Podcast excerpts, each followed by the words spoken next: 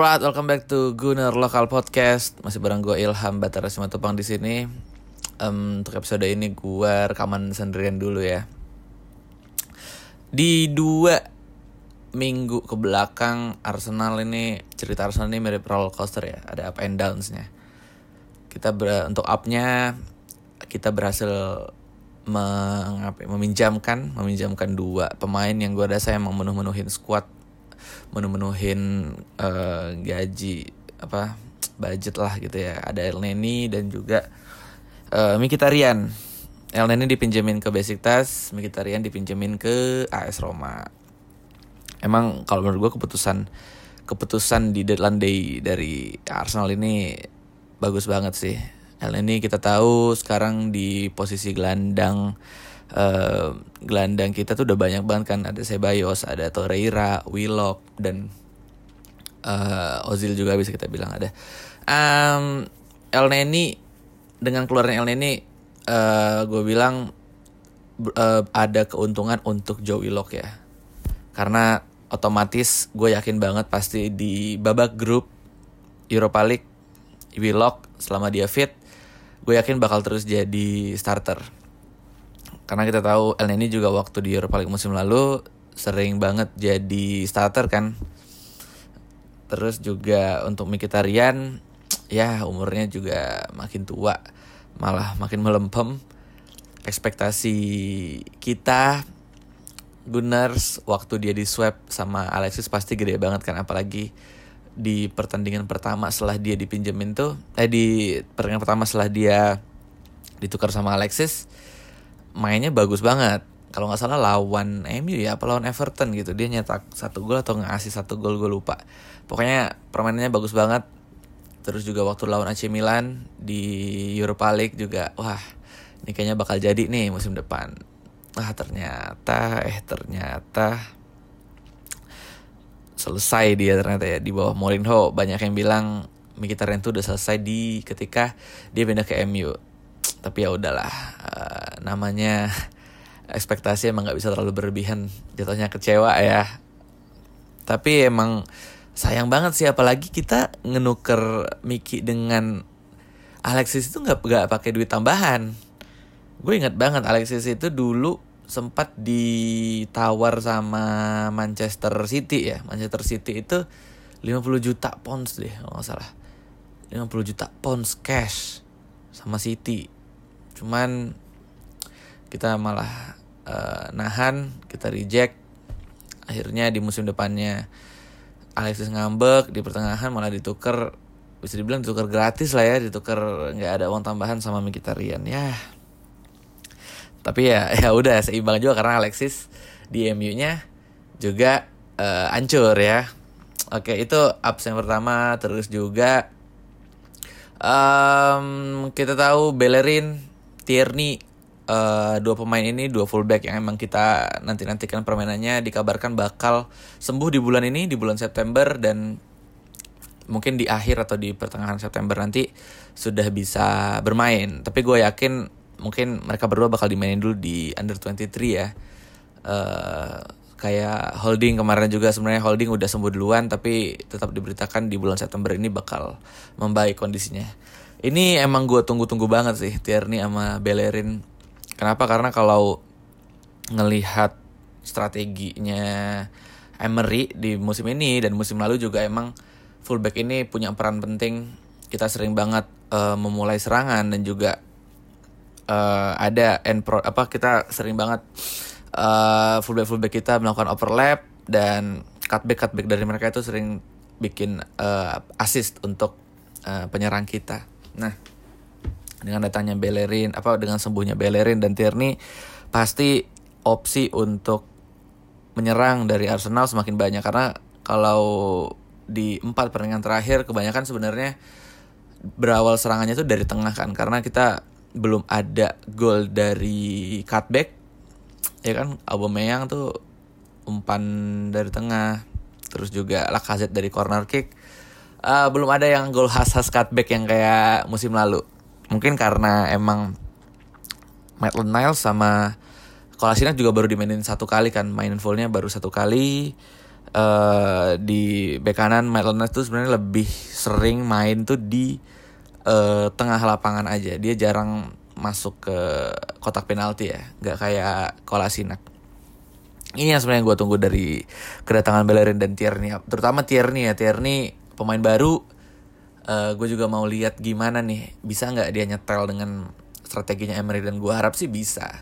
Dan kalau dilihat dari musim apa dari highlight highlight dia di Celtic, dia cukup sering bikin uh, melakukan overlap, terus juga kalau nggak salah kemarin uh, di Celtic Tierney bikin 5 assist dan 3 gol. Ini udah nunjukin kalau emang Tierney ini uh, punya kemampuan menyerang yang baik.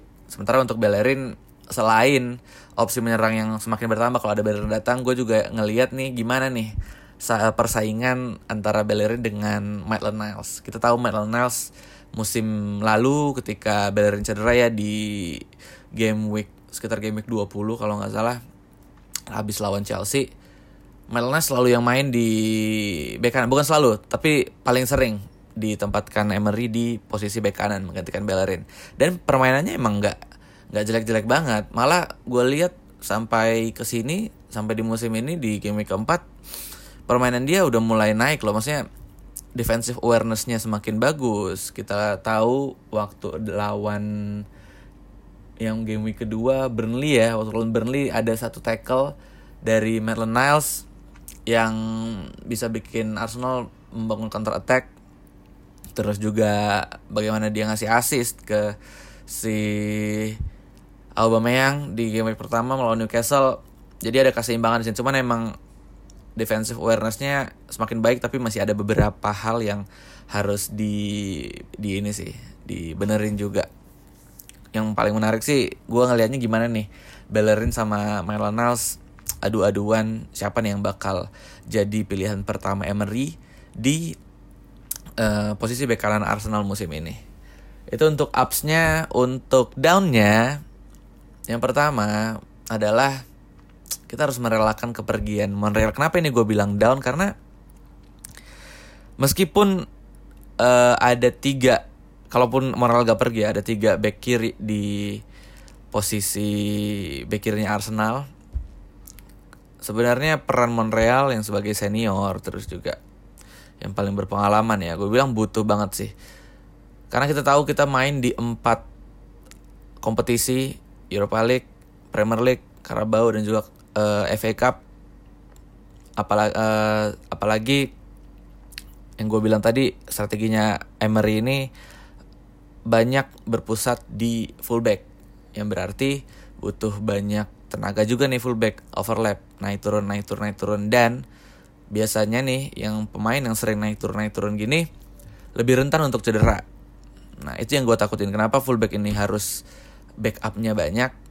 Ya at least dua lah. Kayak uh, back kiri kita kemarin sebelum Monreal pergi biar ketika ada satu yang cedera atau emang kelelahan kita masih punya ada pilihan lain gitu. Ada pilihan lain yang emang secara kualitas nggak jauh beda nggak jomplang. Di bek kiri kan kemarin awalnya kita punya Tierney Kolasinac sama Monreal.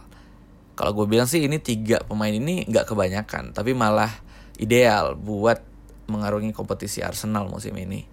Cuman dengan kepergian Monreal ter terus juga Tierney yang kita tahu juga baru sembuh dari cedera gue agak sedikit was-was sih. Uh, gimana nih? Gimana nih uh, nasib uh, kalau misalnya Tierney atau Kolasinac cedera mungkin ada beberapa pilihan kemarin di podcast uh, terakhir sebelum lawan Spurs Mas Rio bilang kalau salah satu opsi itu adalah Granit Xhaka yang dia jadiin back kiri karena dia juga pernah kan kalau kalian ingat di musim kemarin Emery sempat uh, sempat naruh Shaka di posisi bek kiri. Selain itu kita juga punya Zach Midley, pemain dari akademi. Tapi ya tetap aja sih dua pemain ini kan sebenarnya bukan murni bek kiri ya. Shaka gelandang, Zach Midley sebenarnya adalah center back. Yang kedua adalah hasil seri dua sama di Northern Derby kemarin. Ini bukan hasil yang kita inginkan pastinya ya. Apalagi di Northern Derby pasti semua Gunners pengennya Arsenal menang gue lihat di twitter banyak juga gunners yang bilang wah harusnya kita bisa menang nih di pertandingan ini terus juga ada yang bilang wah seri tapi rasanya kayak kalah gitu. Ya emang gimana ya setiap lawan Spurs kan pasti kita menggebu-gebu. Kita tahu lah rivalitas terus juga gengsi tensinya. Kalau lawan Spurs emang beda kan. Bahkan Petra sendiri bilang kalau pertandingan North London Derby itu lebih tinggi derajatnya daripada Piala Dunia. Jadi dari quotes itu aja kita udah tahu kan gimana uh, apa namanya gimana tensinya setiap Arsenal melawan Spurs nggak terkecuali di Indonesia gitu. Gue tiap tiap Arsenal lawan Spurs itu selalu apa ya selalu ada rasa percaya diri yang tinggi banget. Arsenal bisa ngalahin Spurs karena kita tahu 10 tahun terakhir itu Arsenal gue bilang kelasnya tuh selalu ada di atas Spurs. Cuman emang meskipun di tiga musim terakhir ya nggak ada satu Tottenham tapi gue uh, tetap yakin Arsenal tetap ada di atas Spurs karena kita nggak pernah kalah dua kali atau uh, at least nggak dapet tiga poin lah di tiga musim itu. Itu yang tetap jadi acuan gue kalau kita tuh emang masih uh, kita kita itu masih lebih tinggi dari Spurs. Terus juga hasil ini juga bik, uh, bikin frustrasi ya karena kita tetap harus nunggu dua minggu untuk nonton Arsenal lagi. Dan itu pasti waktunya yang uh, lama banget pasti buat nunggu itu. Oke itu tadi up and downs di Arsenal dua minggu terakhir. Baru-baru ini kemarin ya kemarin ada satu statement dari Granit Xhaka yang bikin geger dunia perarsenalan karena dia secara apa ya sebenarnya secara tidak langsung secara tidak langsung dia bilang kalau salah satu alasan kenapa kita kemarin nggak bisa menang melawan Spurs adalah karena banyak peluang yang tidak bisa diselesaikan menjadi gol dan statement ini emang ambigu ya bahas maksudnya uh, tafsirannya nggak jelas gitu. Dia menyalahin siapa nih? Tapi kalau dilihat ya namanya soal peluang pasti dia nyalahinnya penyerang. Kalau nggak Aubameyang, Pepe atau Lacazette. Nah, yang pengen gue komentarin dari statement Shaka ini adalah kalau misalnya lu udah jadi kapten, apa pun yang lu bilang itu udah mempresentasikan uh, statement dari klub itu sendiri. Jadi uh, apa ya istilahnya kalau lu jadi kapten lu adalah eh, PR, PR dari klub tersebut. Jadi lo nggak bisa sembarang ngomong. Lo nggak bisa sembarang ngomong dan kalau emang kapten ya apa pun kesalahan tim di pertandingan yang kemarin lo take the blame. Maksud gue take the blame bukan berarti lo harus nyalahin diri lo sendiri juga. Tapi lo uh, lo menerima emang hasil atau cemoohan.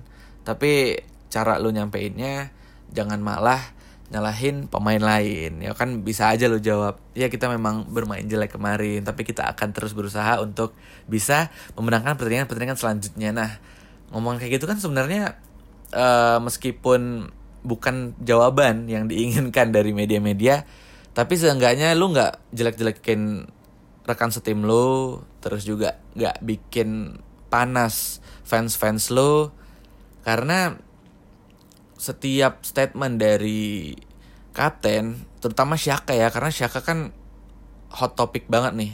Apalagi kemarin dia bikin kesalahan di Northern Derby.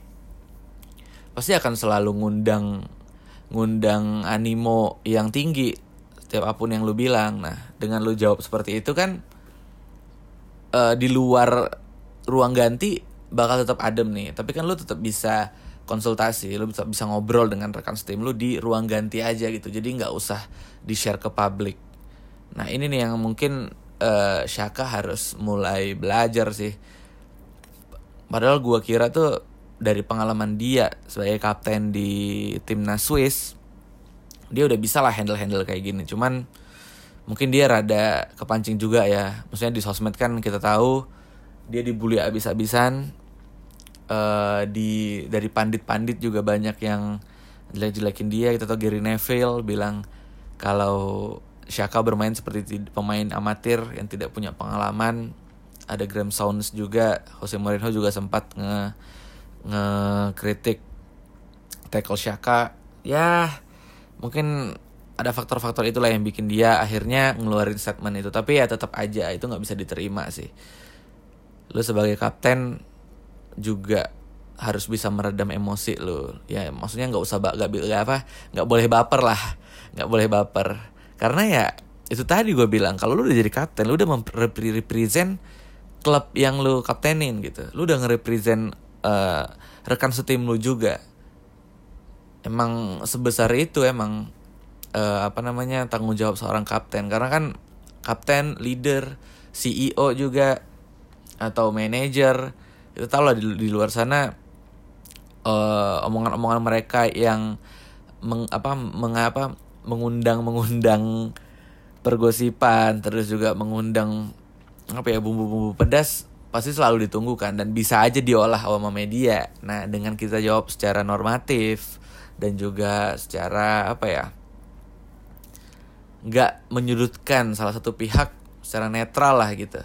Pasti kan akan bikin suasana jadi adem aja dan masalah yang ada di tim lu bisa selesaiin sendiri tanpa publik tahu gitu. Oke, itu tadi komentar gua soal statement Shaka di sama Shaka yang kontroversial itu. Uh, karena masalah ini banyak juga fans-fans Arsenal, Gunners-Gunners, followers Gunner lokal juga banyak yang bilang Shaka ini udah nggak cocok jadi kapten. Uh, banyak yang milih Bellerin, Aubameyang, sama Lacazette juga. Awalnya banyak yang milih Monreal, cuman malah Monreal udah cabut, jadinya pilihannya pindah. Ya kalau gua sih Shaka jadi kapten untuk sementara oke okay lah ya. Karena Emery juga belum rilis statement apa pun secara resmi kalau dia bakal jadi kapten pertama, kapten kedua, kapten ketiga belum ada kan. Mungkin Emery milih Shaka jadi kapten di 3 4 pertandingan terakhir karena emang di squad kita emang dia yang punya pengalaman paling banyak sebagai kapten di musim-musim sebelumnya kan dia pernah jadi kapten di Mönchengladbach dia juga pernah jadi kapten di timnas Swiss terus juga musim lalu di Arsenal beberapa kali dia jadi kapten kan karena dia adalah wakil kaptennya Kosciel nih sementara musim ini pilihan belum ada ya udah dikasih aja lu ke Xhaka. Mungkin gue mikirnya kayak gitu. Tapi kalau bisa milih pemain lain untuk jadi kapten gue milihnya sih uh, Bellerin ya. Kenapa Bellerin? Mungkin nanti setelah dia sembuh dia yang bakal sering jadi pilihan utama di tim. Karena kalau jadi kapten ya pasti nomor satu ya lu harus jadi pemain utama di tim kan. Nggak mungkin kan lu jadi kapten tapi lu cuma mainnya tuh uh, jadi pilihan kedua kan nggak mungkin. Uh, ini juga berarti gue emang lebih milih Bellerin daripada Melon Nels di bek kanan. Iya gue lebih seneng ngeliat Bellerin di posisi bek kanan. Karena biar apa? Biar Melon Nels ya udah dia sesekali aja jadi back kanan. Tapi kita optimalin dia emang di posisi aslinya itu back tengah. Eh di back tengah di gelandang tengah. Uh, selain itu juga Belen udah nunjukin sikap leadershipnya terus juga uh, bagaimana cara dia membela teman-temannya di tim. Sering banget kita lihat kan cuplikan-cuplikan di YouTube terus juga uh, di pertandingan Arsenal ketika ada pemain Arsenal yang bertikai Bellerin sering banget yang jadi uh, pemain yang melerai terus juga yang nenangin pemain lawan ataupun pemain Arsenal kalau lu penasaran lu cek di YouTube deh. Banyak cuplikan-cuplikan uh, apa aksi-aksi leadership uh, Bellerin. Terus juga Bellerin ini punya public speaking yang bagus. Kalau lihat di Twitter dia sering banget uh, ngangkat isu atau hal-hal yang emang jarang diangkat oleh atlet sepak bola. Dan gua rasa dengan kemampuan dia untuk mengangkat hal-hal yang kayak gitu itu juga nunjukin bagaimana dia bisa apa ya bisa ngontrol dan juga bisa ngasih statement yang emang baik untuk dikeluarkan ke publik. Karena emang yang tadi gue bilang kalau lu dari kapten lu udah nge-represent tim yang lu kaptenin dan juga rekan tim lu. Itu alasan gue kenapa gue milih Bellerin untuk jadi kapten uh, Arsenal selanjutnya. Oke okay, itu dulu untuk uh, segmen pertama. Di segmen kedua gue bakal ngejawab beberapa pertanyaan yang tadi udah dikumpulin di Twitter Gunner Lokal. Stay tune.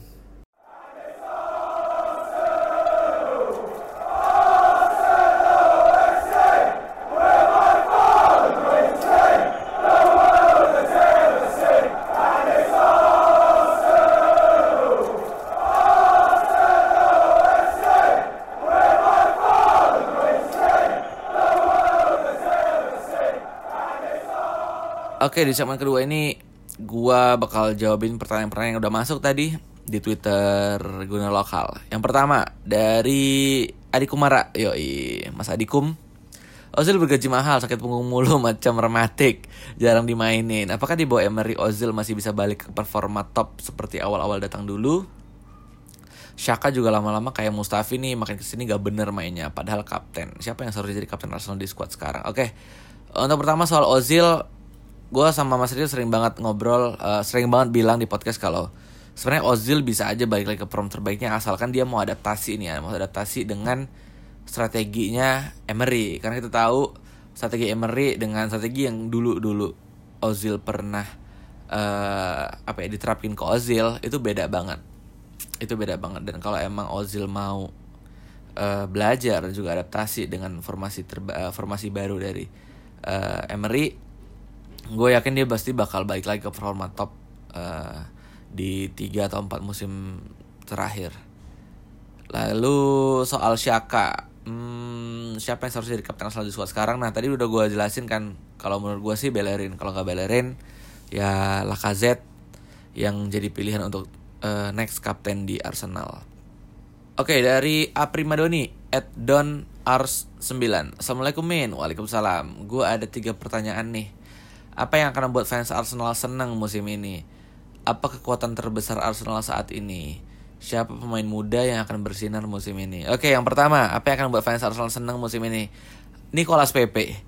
Kenapa gue bilang Nicolas Pepe? Karena gue bilang nih pemain nih gue yakin banget bakal ngasih sesuatu yang besar banget untuk Arsenal. Mungkin gak harus trofi ya, tapi uh, main yang konsisten, terus juga gol yang banyak, gue yakin banget Pepe bakal ngasih gol yang banyak untuk Arsenal musim ini. Ya semoga keyakinan ini uh, terwujud ya. Dan bagaimana dia jadi dimensi baru di Arsenal. Kita tahu uh, di dua musim terakhir salah satu ke apa ya salah satu kekurangan Arsenal adalah winger adalah kita menggunakan formasi yang menuntut adanya winger yang baik yang bermain baik tapi kita nggak punya winger yang kita butuhkan gitu nah Nicolas Pepe ini adalah jawabannya gue saranin lu ikutin selalu perkembangan Pepe di Arsenal kayak gimana dan gue yakin banget Pepe bakal surprise uh, kita semua musim ini. Yang kedua apa kekuatan terbesar Arsenal saat ini? Kekuatan terbesar semangat sih gue bilang semangat. Musim lalu kita hampir menang Europa League. Uh, pasti itu bikin sakit banget ya, sakit banget buat pemain pemain-pemain dan dengan datangnya David Luiz yang punya uh, pengalaman besar, eh pengalaman banyak di kompetisi-kompetisi besar, terus Nicolas Pepe, terus juga Sebayos. Semangat dari tim pasti bakal naik cukup banyak, cukup tinggi. Dan gue bilang itu adalah uh, adalah kekuatan terbesar Arsenal saat ini. Semangat tim yang tinggi. Yang ketiga, siapa pemain muda yang akan bersinar musim ini?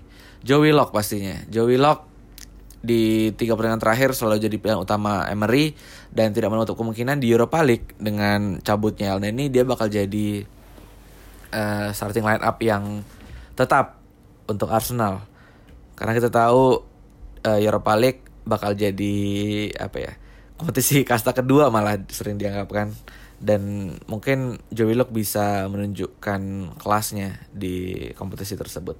Dari Rizky Persetia Person atau at Rizky Person, apakah sebaiknya Auba main di posisi 9 dan left wing diisi Nelson atau Martinelli? Karena menurut saya Auba lebih efektif saat ada di posisi main striker. Iya, Rizky, gue juga setuju. Uh, Auba lebih cocok main sebagai main striker. Mas Rio juga sering bilang kalau memainkan Auba yang di sayap adalah dosa yang besar gitu kan.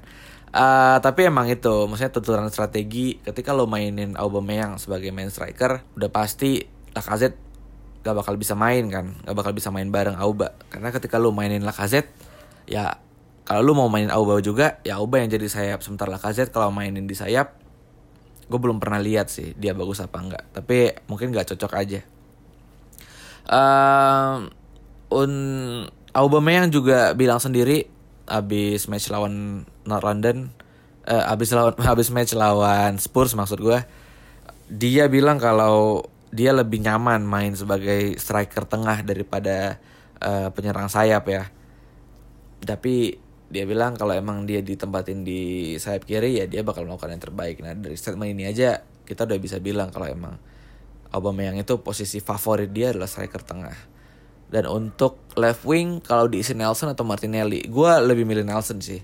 Karena Nelson udah teruji dia udah punya pengalaman lebih banyak di uh, sepak bola Eropa daripada Martinelli. Tapi Martinelli kalau mau dicoba di Europa League atau Carabao sih ya worth it untuk untuk dicoba sih oke. Okay.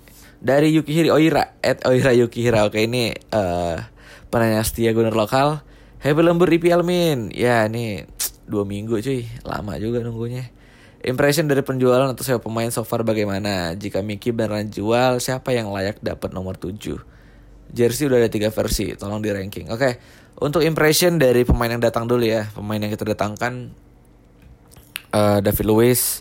David Luiz, gue mikirnya Emery datangin dia itu bukan untuk nguatin pertahanan ya, tapi untuk nambah opsi memulai serangan dari belakang. Kita tahu David Luiz punya kemampuan long pass yang oke okay banget dan dia udah nunjukin di tiga pertandingan tiga empat pertandingan Premier League pertama ini.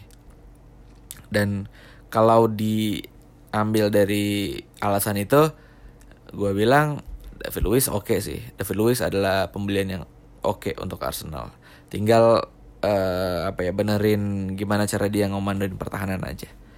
Uh, untuk Sebayos kita tahu sendiri lah ini pemain kelas banget udah lama banget gak ada pemain yang bermain seperti Ceballos di Arsenal ya.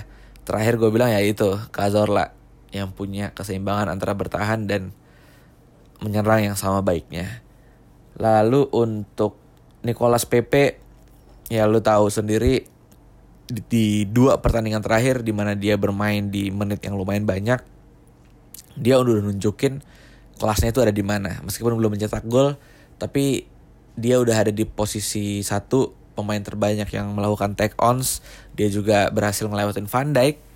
Pemain yang udah hampir satu musim lamanya nggak bisa dilewatin sama pemain satupun pemain di Premier League. Dan Pepe bisa menaklukkan dia dan ini udah ngasih sinyal udah ngasih uh, warning nih buat uh, eh, defender defender Premier League kalau Pepe itu kelasnya itu ada di mana untuk pemain yang kita usir dalam tanda kutip. Ada Mkhitaryan gue tadi udah jelasin penjualan Mkhitaryan eh pem, peminjaman apa meminjamkan Mkhitaryan dan juga ini adalah keputusan yang baik terutama untuk budgeting juga. Gue baca terakhir kita bisa save hampir 50 juta pound sterling cuman dari meminjamkan El ini dan Mkhitaryan selama satu musim. Kalau untuk penjualan Montreal itu tadi gue bilang uh, pilihan di posisi bek kiri pasti bakal menipis dan dengan Arsenal yang memainkan empat kompetisi dan poros atau poros strateginya Emery yang emang uh, banyak membutuhkan overlapping dari fullback gue rasa kehilangan Montreal bakal berpengaruh banyak sih untuk strategi strategi tim. Oke, okay um, jika Mickey beneran dijual siapa yang lagi dapat nomor 7 mungkin untuk musim ini belum ada dulu ya. Uh, karena udah apa ya udah nggak bisa lagi ganti nomor kan. Tapi kalau untuk di Januari nanti kalau emang ada pemain yang masuk mungkin bakal dikasih nomor Mikitarian sih. Untuk jersey udah ada tiga versi rankingnya place untuk jersey nomor satu tetap jersey home nomor dua jersey away nomor tiga third. Gue nggak suka thirdnya karena celananya warna hitam cuy bajunya warna biru dong aneh Oke, pertanyaan selanjutnya dari Ordinary Human at Ordinary Human. Mungkinkah seorang Florentino Perez bakal rela ngelepas Sebayas di akhir musim? Kalau gue bilang mungkin banget sih. Yang penting Arsenal ada duitnya aja. Arsenal punya duitnya bisa nebus harga Sebayas yang ditaruh sama Madrid. Bisa, Sebayas udah bisa jadi pemain uh, Arsenal secara permanen.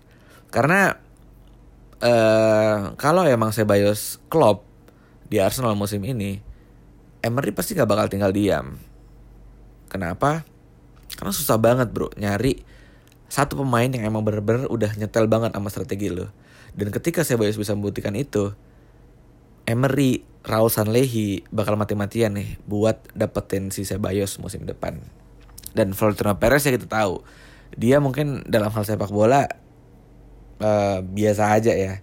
Tapi untuk bisnis dia emang juara dan kalau lu udah ngomongin bisnis, lu udah ngomongin uang. Yang penting Arsenal punya uang buat tebus Ceballos Ceballos bisa jadi pemain permanen di Arsenal. Dari Ed Anjarsono, Gun, apakah taktik Arsenal harus selalu counter attack ketika melawan tim besar? Apa yang menjadi alasan Arsenal tidak memainkan ball possession ketika melawan tim besar? Harus selalu counter attack ketika melawan tim besar. Ini tergantung lu siapa nih tim besarnya. Kalau melawan Liverpool sama City, kalau gue sih selalu uh, kalau gue bakal nyaranin kita main counter attack karena kalau kita main terbuka, main ball possession selesai kita. Obrak abrik kita. Tapi kalau dengan kita main bertahan mengandalkan long pass kayak kemarin lawan Liverpool gue bilang itu strateginya jenius sih. Cuman emang karena baru diterapin kali ya. Jadi uh, kurang hoki aja kita. Kebobolan 3 gol juga karena kalau lu lihat PP berhasil bikin Van Dijk sama Robertson kocar kacir dan banyak pandit di Inggris sana bilang baru kali ini mereka ngelihat Robertson dan Van Dijk bekerja sekeras ini. Nah dari ini aja udah gue bisa bilang strategi counter attack yang dimainin yang dipakai Emery ketika melawan Liverpool gak gak fail tapi emang belum ngasih hasil yang memuaskan aja. Tapi kalau untuk lawan kayak Chelsea lawan apa ya? Kalau lawan MU enggak sih, MU bukan tim besar juga. Tapi kalau lawan Chelsea yang nggak harus counter attack gue rasa bisa sih karena musim lalu kita udah uh, mainin apa bila attack dari belakang kita bisa ngalahin Chelsea 2-0. Oke lanjut dari Ed IS underscore BDL. Kenapa sampai saat ini Arsenal belum konsisten? Apakah faktor squad atau faktor pelatih? Mungkin belum bahasanya bukan belum konsisten ya, tapi emang Emery belum dapat aja nih racikan yang sempurna untuk Arsenal. Karena kita tahu ini loh musim pertama Emery uh, yang hampir 100% skuadnya itu emang pemain pilihan Emery, bukan lagi hibahan dari Wenger ya. Di posisi belakang Socrates, David Luiz, uh, nanti juga ada Tierney, terus juga ada Bernleno di gelandang kita punya Matteo Gendozi, punya Torreira juga, ada Ceballos juga sementara di depan ada PP nah hampir 100% squad Arsenal inti itu emang pilihan Emery dan ini adalah uh, musim pertama nih yang emang Emery hampir 100% itu squad itu adalah pilihannya. Jadi emang apa ya masih gue bilang sih masih meraba-raba ya karena di empat pertandingan terakhir aja starting lineup kita ganti-ganti. Belum ada yang tetap ya kayak Manchester City lah. Mungkin Pep udah tahu nih ini adalah skuad terbaik gua. Di empat pertandingan terakhir dia selalu memainkan hampir memainkan skuad yang sama untuk tim untuk timnya. Pertanyaan selanjutnya dari at IS underscore BDL kenapa sampai saat ini Arsenal belum konsisten? Apakah faktor skuad atau faktor pelatih mungkin bahasanya bukan belum konsisten ya tapi emang Emery belum dapat racikan terbaiknya untuk Arsenal musim ini. Ya karena butuh waktu ya butuh waktu. Apalagi uh, beberapa pemain yang cabut adalah pemain yang masih dimainkan. Di Nolan Derby Mkhitaryan aja masih dimainkan tapi akhirnya dipinjemin kan ke Astroma terus juga Sebayos juga baru datang Nicolas Pepe juga baru nyetel gue rasa sih emang Emery belum dapet ya gue nggak tahu kenapa Mungkin karena emang beberapa pemain ini belum gabung juga waktu tur pramusim Arsenal. Dan gua rasa di awal-awal uh, awal-awal Premier League ini Emery menjadikan pertandingan-pertandingan itu sebagai uji coba strategi kali ya. Tapi sih harusnya enggak sih, harusnya kalau emang Emery pelatih yang hebat, dia dalam satu dua pertandingan udah bisa nentuin mana pemain inti Arsenal, mana pemain yang bakal jadi pilihan kedua. Gitu sih. Jadi kalau lu bilang faktor squad atau faktor pelatih ya dua-duanya bisa jadi alasan sih. Squadnya emang masih baru dan mungkin Emery tidak sejenius Pep Guardiola untuk menentukan uh, the best eleven dalam satu atau dua pertandingan. Oke, oke ini per pertanyaan terakhir dari Dwi Bagus at kembalian Cilok. Kalau lagi main di Emirates, apakah ada supporter Arsenal yang bikin rusuh dan ambil bendera milik fans lawan? Waduh, ini pertanyaan anjing bener sih. Tapi lu nanya kayak gini gue jadi pengen cerita soal timnas kemarin sih asli. Gue nonton, gue nonton di GBK, gue nonton langsung dan norak banget sih bro, kayak gitu bro. Norak bukan di bagian lu adu-adu chance atau lu apa ya teriak-teriakin apa supporternya ya. Tapi noraknya itu adalah ketika ada yang ngelempar flare ke supporternya Malaysia itu sampai ada yang pingsan dan digotong loh kalau lu tahu. Maksud gue ya lu adu-aduan chance uh, apa yang ngejek-ngejekin apa ya pemain lawan apa ngejek-ngejekin supporter lawan maksud gue itu sah aja namanya lu pendukung ya kan? Apalagi lu tuan rumah tapi dengan lu ngelempar botol lu ngelempar flare bahkan ada yang ngelempar besi lo ada yang ngelempar kursi lipatnya GBK itu ada yang ngelempar ke supporter Malaysia itu udah malu-maluin sih. Harusnya jangan sampai kayak gitu sih itu sih yang bikin gue malu. Udah kalah rusuh lagi. Double double malunya. Tapi kalau di Emirates gue rasa nggak ada ya. Nggak ada ya karena ya lu tau lah. Tingkatnya udah beda lah kelasnya juga udah beda. Oke, okay, itu dulu untuk episode ke-22 dari Gunner Local Podcast.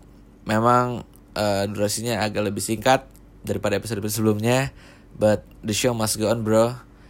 And when it comes to Arsenal, you should listen to this podcast.